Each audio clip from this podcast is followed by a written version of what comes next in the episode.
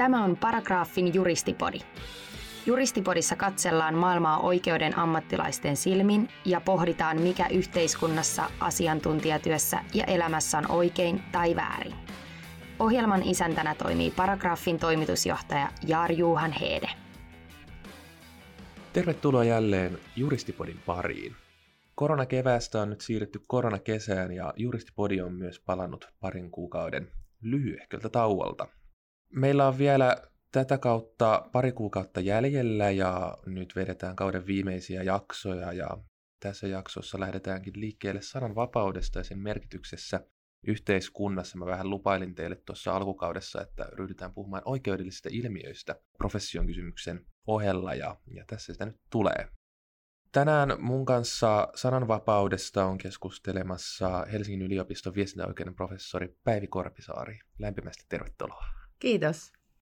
Me vähän tuossa noin lounaalla juteltiin jo aiemmin ja säkin olet nyt palannut enemmän tai vähemmän ehkä jo normaaliin arkeen. Pitääkö paikkansa? Kotitoimistolla tässä vielä työskennellään, mutta tänään nyt tämän juristipodin kunniaksi lähdin Espoosta kaupunkiin ja aika tyhjältä metro edelleen näytti. Oletko päässyt harrastusten pariin jo takaisin? Tennistä voi pelata nyt ulkokentillä turvallisesti ja moni tennishalli on itse asiassa korona-ajankin ollut auki, kunhan turvapäleistä on noudatettu. Mitenkäs, tota, mitä yliopistolle kuuluu? Kuulijoille taustaksi tiedoksi, että, että Päivi oli aikanaan mun projektin ohjaaja ja tunnemme myös, myös sitä kautta. Kiitos kysymästä. Yliopistolle kuuluu hyvää, mutta paljonhan tässä on toimenpiteitä jouduttu tekemään koronan vuoksi. Eli kaikki opetus on siirretty verkkoon ja samoin salitentit on siirretty kotona tehtäviksi etätenteiksi. Ja valtavan iso työ tietysti on ollut siinä, että pääsykoe on muunnettu etäpääsykokeeksi, josta sitten noin kaksinkertainen määrä lopulta sisään otettavaan määrään verrattuna pääsee tarkempaan lähikokeeseen, joka turvaväleillä pidetään sitten tämän viikon perjantaina. Tässä on ollut tosi iso työ valmistella näissä pääsykoemuutoksissa. Ne on työllistäneet yliopistoa todella paljon. Joo, sulla, sulla onkin pitkä, pitkä ja merkityksellinen akateeminen ura takana ja sä oot erityisen vihkiytynyt tähän viestintäoikeuteen. Mikä sut on tuon viestintäoikeuden parin aikana? Aloitin työurani pienehkössä asianajatoimistossa, joka hoisi lehdistöön kohdistettuja rikos- ja vahingonkorvausjuttuja. Ja kun siinä vastavalmistuneena juristina mietin, että mikä olisi kiinnostava aihe jatko-opintojen kohteeksi, niin varsin pian rupesi tämä lehdistön vahingonkorvausvastuu kiinnostamaan. Että huomasin, että siitä ei ole meillä kirjoitettu juuri mitään, ja että asiat on hyvin moniulotteisia ja monisäikeisiä. Ne eivät ole mustavalkoisia, että aina voisi heti sanoa, että tuo on oikein ja tuo on väärin. Että jos esimerkiksi punnitaan sananvapauden ja yksityisyyden suojan välistä asiaa, niin aika usein pystytään esittämään sinällään hyviä argumentteja molempien oikeuksien puolesta. Ja minua rupesi kiehtomaan se, että voidaanko tehdä jotain juridisia kriteerejä, joita hyväksi käyttämällä voitaisiin paremmin ja varmemmin päästä oikeaan lopputulokseen. Ja tässä aihepiirissä kiinnostavaa on myös se, että tässä yhdistyy vahingonkorvausoikeus, rikosoikeus ja perus- ja ihmisoikeudet ja nykyään yhä enemmän myös Eurooppa-oikeus ja hallinto-oikeus, eli tässä saa hyvin monipuolisesti tarkastella erilaisia oikeudellisia ongelmia, mutta tosiaan alun perin minut johdatti tämän aiheen parin ihan tämmöinen käytännön oikeuselämässä nähty tarve oikeustieteelliselle tulkinnalle ja systematisoinnille.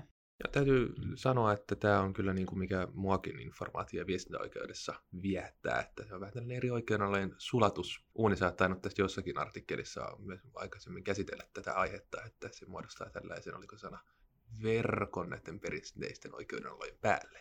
Joo, että voidaan puhua tämmöisestä verkostosta tai kudosrakenteesta, jonka solmukohdissa on näitä viestintäoikeudellisia tulkintakysymyksiä. Että jos vaikka mietitään työntekijän sananvapautta ja lojaliteettivelvollisuutta, että mitä työntekijä saa sosiaalisessa mediassa vaikka työnantajastaan tai asiakkaistaan kertoa, niin siinä joudutaan miettimään työoikeudellisia näkökohtia ja sitten perus- ja ihmisoikeuksiin kuuluvia sananvapausoikeudellisia lähtökohtia. Tai jos mietitään, että korvataanko lehtiartikkelin aiheuttama kärsimys, niin kärsimyksen korvaamisen perusteena on kunniaan, kotirauhaan tai vapauteen kohdistunut rangaistavaksi säädetty teko, niin silloin me joudutaan miettimään, että onko tässä nyt tehty joku rangaistavaksi säädetty teko ja tulkitsemaan rikoslakia myöskin ja ottamaan sitten huomioon sananvapauden asema perus- ja ihmisoikeutena. Tämä on tosi mielenkiintoista.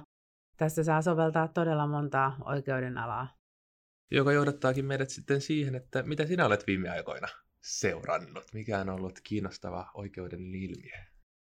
Tässä koronakevään aikana on ollut useitakin todella kiinnostavia ilmiöitä näin juristin näkökulmasta. Yksi on tietenkin ollut nämä poikkeuslait, Uudenmaan rajojen sulkeminen, koulujen sulkeminen, ravintoloiden sulkeminen. Tässä on jouduttu punnitsemaan monenlaisia perusoikeuksia, ihmisten liikkumisvapautta, elinkeinovapautta, oikeutta henkilökohtaiseen turvallisuuteen ja elämään. Ja tässä on tietysti ollut hyvin tärkeässä roolissa myös perustuslakivaliokunta, joka on tulkinnut näitä edellytyksiä, joilla ihmisten perusoikeuksia saa rajoittaa. Ja tämä on ollut todella mielenkiintoista seurata tätä keskustelua. Ja sitten kun rajoituksia on purettu, on välillä näyttänyt siltä, että rajoituksesta on tullutkin uusi normaali, että joudutaan perustelemaan sitä, että rajoitus puretaan, vaikka lähtökohtahan pitäisi olla se, että rajoitus täytyy pystyä perustelemaan, jotta sellainen on olemassa. Sitten tietysti nämä maskikaupat ja suunniteltu koronasovellus, eli tämmöinen applikaatio, jolla voidaan digitaalisesti jäljittää koronan tartuntaketjuja. Ne on aika mielenkiintoisia ilmiöitä, viimeksi mainittu etenkin tietosuoja näkökulmasta.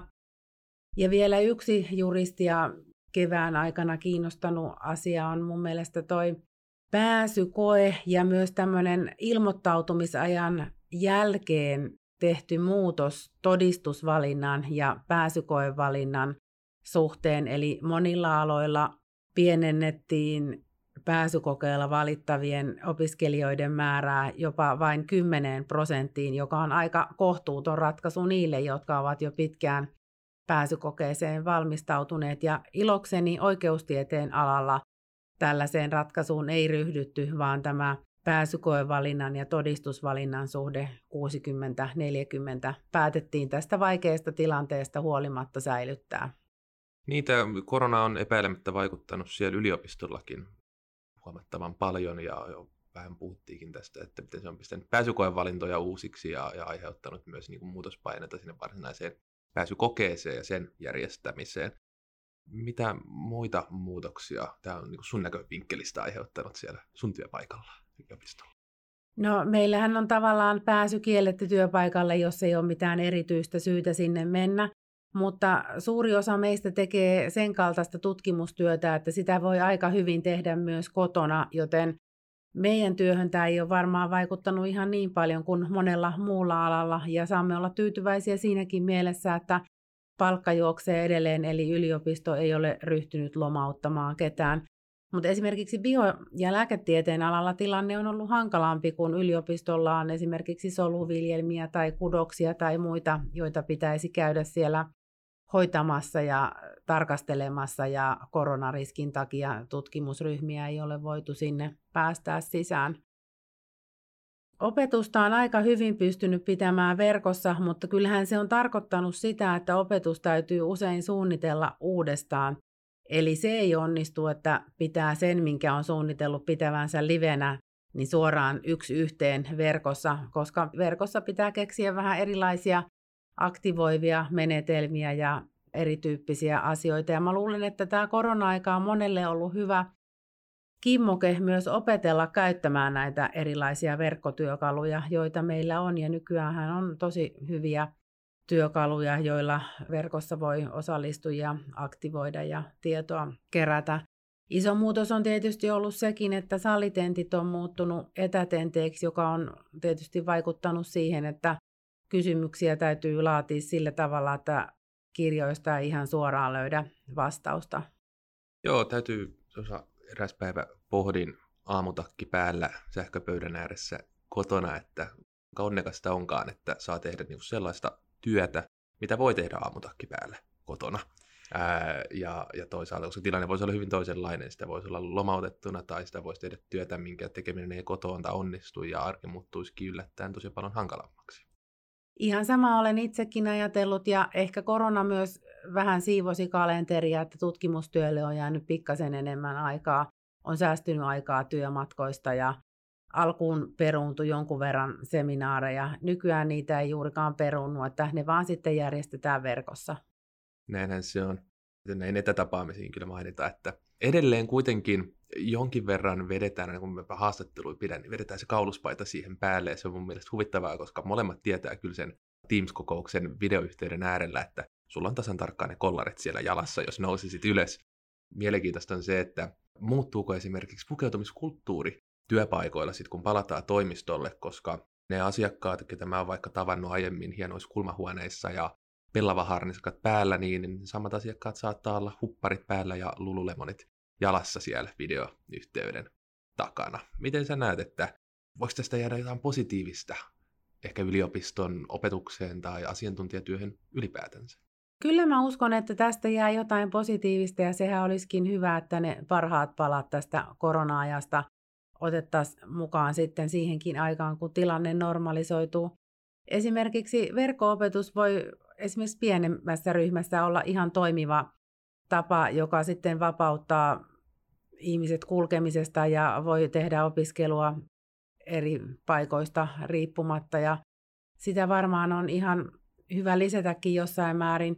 Toki sitten pelkkä verkko-opetus voisi johtaa siihen, että sellaiset opiskelijat, joilla ei ole hirveän vahva motivaatio ja itsesääntelytaidot, jäävät sitten hieman jopa jälkeen, että uskoisin, että myös live-tapaamisilla on oma motivoiva merkityksensä ja innostusta ylläpitävä merkitys ja niitäkin myös tarvitaan, mutta verkko-opetus luo mahdollisuuksia tiettyyn joustavuuteen ja uskon, että se kyllä säilyy ja saattaa olla, että näitä etä- tai verkkotenttejä jatkossakin teetetään aikaisempaa enemmän. Meillä oli sun kanssa tänään ihan teemakin tähän korona olisi niin mukava pysähtyä, kun se on tässä niin ajan hermolla tällä hetkellä. Sananvapaus. Siitä on ollut nyt viime aikoina erityisen mun mielestä paljon keskustelua niin, niin kuin politiikan puolella, mutta myös ihan liittyen tähän sosiaaliseen mediaan ja politiikka kyllä risteää sielläkin aika herkullisesti tämän kanssa. Lähdetäänkö ihan liikkeelle siitä, että mikä sun näkemys maan parhaimmistoon kuuluvana asiantuntijana on, että miksi sananvapautta suojataan yhteiskunnassa? Kyllähän sananvapaus on ihan demokraattisen yhteiskunnan kulmakivi, että jos ihmisillä ei olisi sananvapautta, niin ihmiset ei saisi tietää, mitä yhteiskunnassa tapahtuu eivätkä he siten voisi tehdä omia päätöksiään oikean tiedon nojalla ja käyttää äänioikeuttaan oikean tiedon nojalla. Ja tietysti eihän sananvapautta tule nähdä pelkästään demokraattisena oikeutena, vaan se antaa myös ihmiselle erilaisia itseilmaisun muotoja ja ihmiset nauttii myös viihteellisestä sananvapaudesta tai tieteellisestä, taiteellisesta, kulttuurisesta, kaupallisesta. Että sananvapaudessahan on hyvin monia puolia, eikä tietenkään pelkästään tämä tämmöinen sen ytimessä oleva poliittisen sananvapauden käyttäminen, mutta kyllä sananvapaus on semmoinen keskeinen oikeus, joka sitten edesauttaa myös monien muiden oikeuksien toteutumista. Että esimerkiksi sananvapauteen kuuluu myös oikeus saada tietää, mitä viranomaisissa tapahtuu ja, ja tämmöinen julkisuus. Ja esimerkiksi ilman julkista oikeudenkäyntiä ei voitaisi olla varmoja, että oikeutta käytetään aina tasapuolisesti ja oikeudenmukaisesti, joten sananvapaus auttaa myös monien muiden oikeuksien toteutumista. Miten sananvapautta sitten suojataan oikeudellisesti ehkä täällä meillä Suomessa?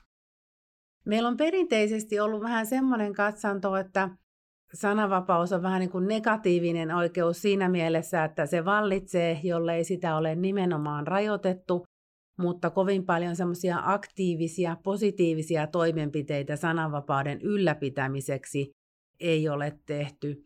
Eli sananvapauden suoja muodostunee lähinnä sitä kautta, että sananvapaus on lähtökohta, joka vallitsee, jollei sitten löydy jotain nimenomaista lainsäännöstä tai vakiintunutta oikeuskäytäntöä, jonka perusteella sitä olisi rajoitettu. Miten sun mielestä sitten niin kuin, tämä meidän suomalainen sananvapaus täällä pohjoismaisessa hyvinvointivaltiossa asettuu niin kuin kansainväliseen frameworkiin? Onko meillä sananvapaus hyvällä tasolla vai heikolla tasolla ja millä tavalla sitten sananvapauteen mahdollisesti suhtaudutaan jossakin toisessa oikeuskulttuurissa? Kyllä mä näkisin, että yleisesti ottaen meillä sananvapaus on tosi hyvällä tasolla. Että tuossa 2000-luvulla kyllä tuli jonkun verran ja aika paljonkin langettavia tuomioita Suomelle sananvapauden loukkauksista ihmisoikeustuomioistuimesta, ja ne koski sellaisia tapauksia, joissa joko yksityiselämää tai kunniaa oli suojattu liian paljon sananvapauden kustannuksella. Ja tämä ratkaisukäytäntö on varmaan johtunut siitä, että suomalaiset tuomioistuimet on aika kirjaimellisesti tulkinnut lakia, ja heti kun on joku valheellinen väittämä ollut, niin on sitten tuomittu kunnianloukkauksesta tai heti kun on ilman suostumusta kerrottu joku yksityiselämän piiriin kuuluva asia, niin on katsottu, että yksityiselämää on loukattu, eikä ole kiinnitetty huomiota siihen kokonaisuuteen. Eli ihmisoikeustuomioistuinhan edellyttää, että sananvapauden rajoittamisen tulee aina olla välttämätöntä demokraattisessa yhteiskunnassa, ja syyte voidaan hylätä, vaikka joku tunnusmerkistö täyttyisikin, jos sananvapauden rajoittaminen ei ole välttämätöntä demokraattisessa yhteiskunnassa. Ja nyt näiden ihmisoikeustuomioistuimen sananvapausloukkaustuomioiden jälkeen suomalainen oikeuskäytäntö onkin muuttunut paljon sananvapausmyönteisempään suuntaan ja syytteitä on paljon hylätty ja tietojeni mukaan esimerkiksi lehdistön kanssa näitä juttuja on tullut vireillekin paljon aikaisempaa vähemmän. Suomi on myös ollut tässä lehdistönvapauden indeksissä monena vuonna ykkösmaa ja nykyäänkin ihan siellä viiden parhaan joukossa. Eli kyllä meillä sananvapaus hyvällä tolalla on, mutta ei se tietenkään tarkoita sitä, etteikö se voisi olla paremminkin. Osinhan sitten on paljon myös semmoista itsesensuuria ja mediakin saattaa itse vältellä tiettyjä aiheita omista syistään, jotka ei ole välttämättä sitten juridisia. No vähän me tässä sivuttiinkin jo, jo niin kuin yksityisyyden ja kunniansuojaa.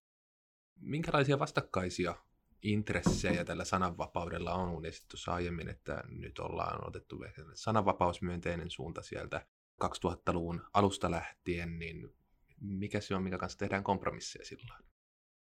No esimerkkinä voi olla vaikka tilanne, jossa kerrotaan jotain henkilön yksityiselämästä ja joudutaan pohtimaan, että onko se kertominen liittynyt sillä tavalla henkilön julkiseen asemaan tai poliittiseen toimintaan, että se kertominen olisi oikeutettua. Tästä voidaan mainita esimerkkinä tämä pääministerin Morsian kirja, jossa korkein oikeus katsoi, että monia pääministerin yksityiselämään kuuluvia asioita sai kertoa, mutta tietyt intiimiin parisuhteeseen liittyvät seikat olivat sellaisia, että äänestäjilläkään ei ollut oikeus tietää niistä ja niiden kertominen ei ollut oikeutettua sillä perusteella, että hän oli vallankäyttäjä ja Euroopan ihmisoikeustuomioistuin piti tätä ratkaisua oikeana. Toinen tilanne saattaa liittyä kunniansuojaan. Lehti ehkä paljastaa jotain väärinkäytöksiä ja suurin osa faktoista on oikein, mutta joku pieni fakta on väärin. Aikaisemmin tästä olisi tuomittu kunnianloukkauksesta, mutta nyt ehkä saatetaan miettiä enemmän sitä kokonaisuutta, että jos se lehtijutun kokonaisuus antaa oikean käsityksen, niin ei heti tuomita kunnianloukkauksesta, vaikka joku yksi osa olisi virheellinen, etenkin jos se virhe on sitten oikastu seuraavassa lehdessä. No viestintähän on muuttunut tosi paljon jo pelkästään sieltä 2000-luvun alusta tänä päivänä. Ehkä niitä niin keskeisimpiä viestinnän välineitä, mitä kansalaisyhteiskunta hyödyntää, niin lienee erilaiset keskustelupalstat lehtien yhteydessä ja ennen muuta sosiaalinen media, Twitterit ja Facebookit ja Instagramit, jossa keskustelu voi lähteä niin kuin aika kovallekin laukalle hyvin nopeasti ja siihen voi osallistua kuka tahansa. Tämän ohella ehkä tämä on havainnut tässä niin 2010-luvulla ja anonyymit keskustelupalstat myös näistä nyt esimerkkinä vaikka Jodeli, mutta onhan näitä nyt sitä ennenkin ollut ylilautaa ja mitä kaikkia muita tämän tyyppisiä, missä voi niin kuin nimimerkeillä kommentoida eikä välttämättä sillä omalla nimellään. Millaisia uusia ulottuvuuksia erityisesti sosiaalinen media on tuonut tähän sananvapaus, kunnian suoja ja yksityisyyden suoja kolmioon? Joo, kyllähän nämä keskustelupalstat on tuonut aivan uuden ulottuvuuden Niissä voidaan levittää tietoja erittäin nopeasti ja maailmanlaajuisesti. ja anonyymisti ja kiinni jäämisriski on hyvin vähäinen, koska poliisi ei käytännössä hirveän helposti käytä resursseja anonyymien viestien lähettäjän selvittämiseksi, vaikka sinällään IP-osoitetta voidaan jäljittää, mutta sekään ei tietenkään vielä takaa, että pystyttäisiin osoittamaan kuka on viestin kirjoittaja, jos se IP-osoite on saatu selville.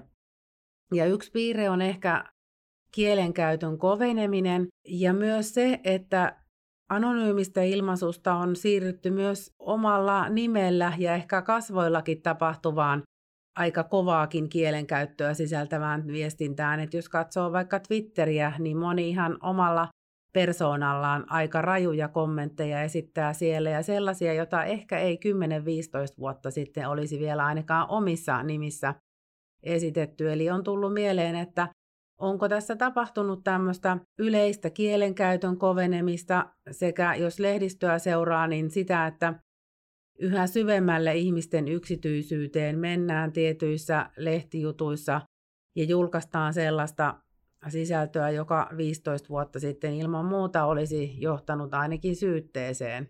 Että toleranssi on jotenkin kasvanut ja välillä sitä tietenkin miettii, että täytyykö esimerkiksi poliitikkoon ryhtyvän nykyään olla jo aika kovanahkainen tai teflonpintainen, että juorut ja loukkaukset valuu kuin vesi hanhen selästä ja että haluammeko sitten tällaisia ihmisiä poliitikoiksi. Ja toinen ilmiö on se, että välttämättä näitä loukkauksia vastaan ei voi suojautua, että moni journalisti myös on joutunut trollauksen ja maalittamisen ja uhkailujen ja haukkumisten ja häirinnän kohteiksi. Samoin esimerkiksi asiantuntijat, jotka ovat jostain vaikka ilmastonmuutokseen tai muuhun kiistanalaiseen asiaan liittyvästä tutkimuksestaan kertonut, niin ovat saattaneet joutua hyvinkin voimakkaan kritiikin kohteeksi. Niin ja kyllä niin tällaiset niin sosiaalisen median alustat, niin se tavoittavuus on ihan eri luokkaa kuin mitä se on ennen ollut, se viesti, minkä sä sinne niin kuin laitat sisään. Ja harmitonkin viesti voi saada ihan yllättävät kelat ja levitä viraaliksi siellä yhtäkkiä. Miten sä sitten niin näet, että missä ne on, ne haasteet tämän suojautumisen kanssa? Yksi oli varmasti tämä, että on vaikea mahdollisesti varsinkin jos tehdään anonyymisti niitä kommentteja, niin on hyvin vaikea sit niinku löytää sitä, että no, et, et kenen ne oikeustoimet sitten kohdistetaan, mutta sanotaan, että jos ne sitten tehdään omalla nimellä siellä Twitter-alustalla, niin missä ne haasteet on sen ohella, että on vaikea joskus osoittaa sitä viestin sanojaa sieltä sen IP-ostojen takaa, niin missä ne muut haasteet sillä saralla on? Miksi on niin kuin vaikea suojautua tällaista yksityisyyttä tai kunniaa loukkaavaa viestintää kohtaan? Meillähän rikosoikeusjärjestelmä lähtee siitä, että rikoksen tekijän täytyy tehdä tunnusmerkistön mukainen teko ja sitten sen rikoksen edellyttämä syyllisyysaste täytyy toteutua. Yleensähän nämä rikokset on vain tahallisesti tehtyinä rangaistavia, kun on kysymys sananvapausrikoksista. Eli ensimmäinen ongelma tosiaan on se, että aika usein sitä viestin lausujaa ei saada selville. Ja toinen haaste on se, että meillähän ei laissa ole säädetty mitään yleistä alustanpitäjän vastuuta siitä, mitä toiset alustalla sanovat. Että alustanpitäjä voi olla vastuussa vaan, jos sitten löytyy joku erityinen säännös, jonka perusteella tämmöinen vastuu syntyy. Ja lapsipornon ja kiihottamisen kansanryhmää vastaan osalta on laissa nimenomaan säädetty, että myös tällaisten viestien saatavilla pitäminen on rangaistavaa. Eli näissä tapauksissa alustanpitäjän täytyy poistaa tämmöinen viesti, kun hänen tietoonsa tulee, että on tällaista sisältöä, mutta sitten esimerkiksi kunnianloukkauksen tai yksityiselämää loukkaavan tiedon levittämisen osalta ei ole erikseen säädetty velvollisuutta valvoa palstoja tai poistaa tällaisia sisältöjä, jolloin väitteen kohde joutuu sitten harkitsemaan, että lähteekö hän selvittämään sitä tekijää tai kysyykö hän palstan ylläpitäjältä, jos he vapaaehtoisesti poistasivat sen viestin. Yksi mahdollisuus, joka on aika uusi, on nyt se, että voidaan pyytää esimerkiksi hakupalvelulta vaikka Googlelta tämmöistä hakutuloslinkin poistamista, ja jos siihen ei hakupalvelu suostuu, niin tätä voi hakea tietosuojavaltuutetun toimistosta, mutta sekään ei poista sitä itse viestiä, mutta saattaa poistaa sen näkymisen hakutuloksista. No, moni ihminen voi ajatella, että palstojen täytyisi poistaa näitä viestejä, mutta sitten me tullaan taas tähän sananvapauskysymykseen, että se ei ole aina niin yksiselitteistä arvioida, että milloin joku viesti on laivastainen ja milloin ei. Että nämä kunnianloukkausjutut ja yksityiselämää loukkaavaa tiedon levittämistä koskevat jutut on monesti tosi monimutkaisia ja niissä on eri suuntiin puhuvia näkökohtia. Kunnianloukkauksen rangaistavuus voi tosiaan riippua siitä, että onko se viesti totta tai onko sille esitetty ainakin riittävät perusteet tai ei. Ja sananvapauteenhan kuuluu semmoinen nopeus ja välittömyys. Ja jos me sitten asetettaisiin palstan ylläpitäjälle velvollisuus toimia tuomarina ja ruveta arvioimaan, että onko tämä viesti laivastane vai ei, niin tämähän hidastaisi sananvapauden käyttämistä ihan valtavan paljon. Ja saattaisi johtaa siihen, että varmuuden vuoksi paljon laillistakin sisältöä poistettaisiin. Eli tähän ei ole mitään niin hirveän helppoa ratkaisua. Ja sitten tietysti muita tämmöisiä sananvapausrikoksia on esimerkiksi laiton uhkaus ja sitten tämmöinen niin kuin yhteen ihmisryhmään kohdistuva on tämä kiihottaminen kansanryhmää vastaan. Ja voi olla myös esimerkiksi virkamiehen vastustaminenkin, jos pyritään painostamaan virkamiestä, esimerkiksi asiaa käsittelevää tuomaria, tekemään joku tietyn tyyppinen ratkaisu. Käsittääkseni niin kuin varsinkin, no nyt viime aikoina otsikoissa on ollut Trump ja Twitter, ja, ja hänen twiitteihin laitetut nämä faktantarkistusmerkinnät, niin tämä vaikuttaa sellaisen niin välimuodolta siitä, että ei poisteta, mutta merkitään, että tässä saattaa olla jotain fishiä. Mitä mieltä sä oot tällaisesta toimintamallista? Kyllä mä sinällään ihmettelin Twitterin reaktio siinä mielessä, että Twitterissähän lähetetään ihan älyttömän paljon viestejä päivittäin, että millä perusteella Twitter nyt sitten päättää, että kenen viestejä tai millaisia viestejä leimataan näillä tarkista faktat lapuilla. Se on ehkä hieman vaarallinen tie lähteä ottamaan tällaista aktiivisempaa roolia tässä sisällön valvonnassa, koska tuskin kaikkia kuitenkaan pystytään valvomaan. Se voi toisaaltaan olla myös keino vastustaa laillista sääntelyä, eli Suomessakin perustettiin aikanaan julkisen sanan neuvosto, kun ei olisi haluttu, että laissa ruvetaan sääntelemään yksityiselämän suojasta ja ajateltiin, että tehdään itse sääntely ennen lakia. Et voi olla, että myös nämä sosiaalisen median palstat ajattelee, että tässä on nyt painetta heidän vastuunsa lisäämiselle, niin on parempi ehkä ottaa itse sitä aloitetta käsiin. Niin, mun mielestä tämä niin kuin Trumpin kysymys oli erityisesti siinä, siinä näkökulmasta, vaikka niin tuore onkin niin kuin mielenkiintoinen, että tämä oli ensimmäinen kerta, kun tämä tehtiin, ja mulle heräsi itselleen ensimmäisen kysymys siitä, että pitäisikö tällaisia niin kuin merkittäviä julkisia virkoja omaaviin henkilöihin soveltaa jollakin tavalla tiukempaa seulaa vaikka esimerkiksi niin kuin faktasisältöjen osalta, kun mainitsit siitä, että eihän kaikkia voi tarkistaa, mutta pitäisikö esimerkiksi poliitikkojen faktat tarkistaakin useammin ja mahdollisesti sitten merkitä? Toi on tosi mielenkiintoinen kysymys sen takia, että perinteisesti on ajateltu, että poliitikoilla on kaikista laajin sananvapaus ja että politiikkaan voi myös kuulua tietynlainen iskevyys ja tietynlainen provokaatio. Ja vaarana on tietysti se, että sitten väitetään, että ei ole tasapuolisesti kohdistettu niitä tarkista faktat leimoja eri poliitikkoihin, että siinä vaikka jonkun puolueen poliitikkoja syrjittäisiin ja toisia suosittaisiin. En osaa tuohon kyllä vastata sen tarkemmin. No, se ei ollutkaan helppo kysymys, eikä mullakaan siihen kyllä niin kuin vastauksia ole, mutta mun mielestä ihan niin kuin mielenkiintoinen pohdinnan aihe siinä mielessä, että kun nyt katsotaan vaikka, että millä tavalla tällä niin kuin korkean tason poliitikko pystyy saamaan kansanryhmiä liikenteeseen, esimerkiksi nyt nimenomaan hyödyntäen näitä alustoja, että pitäisikö silloin olla jotain erityistä vastuuta siitä, että millä perusteella niitä kansanryhmiä sitten liikutellaan, mutta se on kyllä ihan, ihan me voitaisiin käyttää oma podcasti siihen keskusteluun. No aiemmin sä mainitsit jo tuossa, että sä oot havainnoinut, että niinku se toleranssi on kasvanut sen suhteen, että vaikuttaisi sille, että se puhe siellä sosiaalisen median alustoilla on koventunut, niin tästä niin mun mielestä herää se mielenkiintoinen kysymys, että missä ne sananvapauden rajat sitten tässä 2020-luvun viestintäympäristössä kulkee? Mikä riittää, jos sanotaan, että toleranssi nousee, niin tarkoittaako se myös sitä, että esimerkiksi vaikka tämä rikostunnusmerkistön rima, koska se täyttyy, niin nousee samaan aikaan? Onko niillä jotakin yhteyttä sun mielestä? Näyttää siltä, että kunnian ja yksityiselämän suoja on ehkä laskenut, jos katsoo viimeaikaista korkeimman oikeuden ratkaisukäytäntöä, joskin nyt on viime aikoina tullut pari yksityisyyttä jälleen suojannutta ratkaisua useampien hylkytapausten jälkeen. Toisaaltaan vaikuttaa siltä, että linja on tiukentunut kiihottamista kansanryhmää vastaan koskevan rikoksen osalta ja tälläkin hetkellä taitaa olla neljä kansanedustajaa epäiltynä kiihottamisesta kansanryhmää vastaan.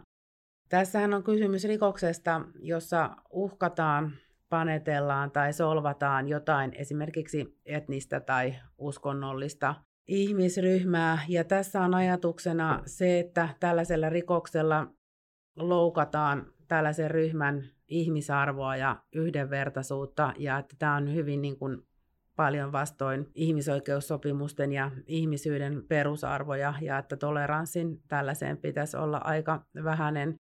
Ennen näitä juttuja oli hyvinkin vähän ja näiden juttujen määrä näyttää nyt kasvaneen. No me ollaan paljon niin kuin arvioitu sitä, että miltä, miten niin kuin sananvapaus on kehittynyt tähän asti ja oikeushan nyt niin kuin tyypilliseen tapaan niin tulee aina vähän jäljessä sitä reaalimaailman kehitystä. Onko sulla mitään omaa mutua tai suuntaantavaa arviota siitä, että mihin sananvapaus kehittyy 2020-luvulla? Miltä se näyttää tulevaisuudessa? Kyllä mä luulen, että sananvapaus menee koko ajan laajempaan ja laajempaan suuntaan, eikä sitä oikein voi mitenkään estää. Saattaa kuitenkin olla, että tämmöisten kiihottamistyyppisten rikosten osalta rajaa pyritään silti pitämään aika tiukkana, mutta luulisin, että taas sitten tämmöiset kunniaan ja yksityisyyteen kohdistuvat paljastukset kyllä tulevat jatkumaan tulevaisuudessakin. Ja monet ihmiset tulevat myös tekemään bisnestä sillä, että kertovat yksityisistä asioistaan ja tekevät itsestään tunnetun hahmon ja sitä kautta sitten myyvät jotain tuotteitaan tai palveluitaan, mitä heillä on kaupata. Kiitos paljon Päivi arvokkaista ja erittäin mielenkiintoisista ajatuksista. Kiitos.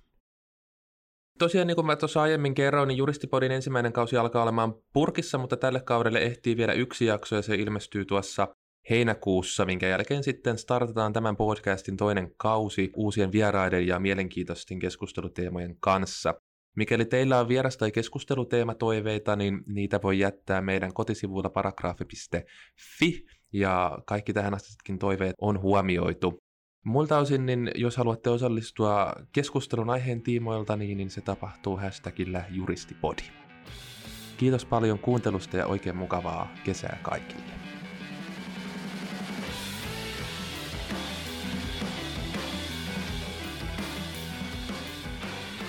Yksikin juristi kuvitteli, ettei korona tartu siihen. Ja sit se kelmutti hengityskoneessa koko kesän.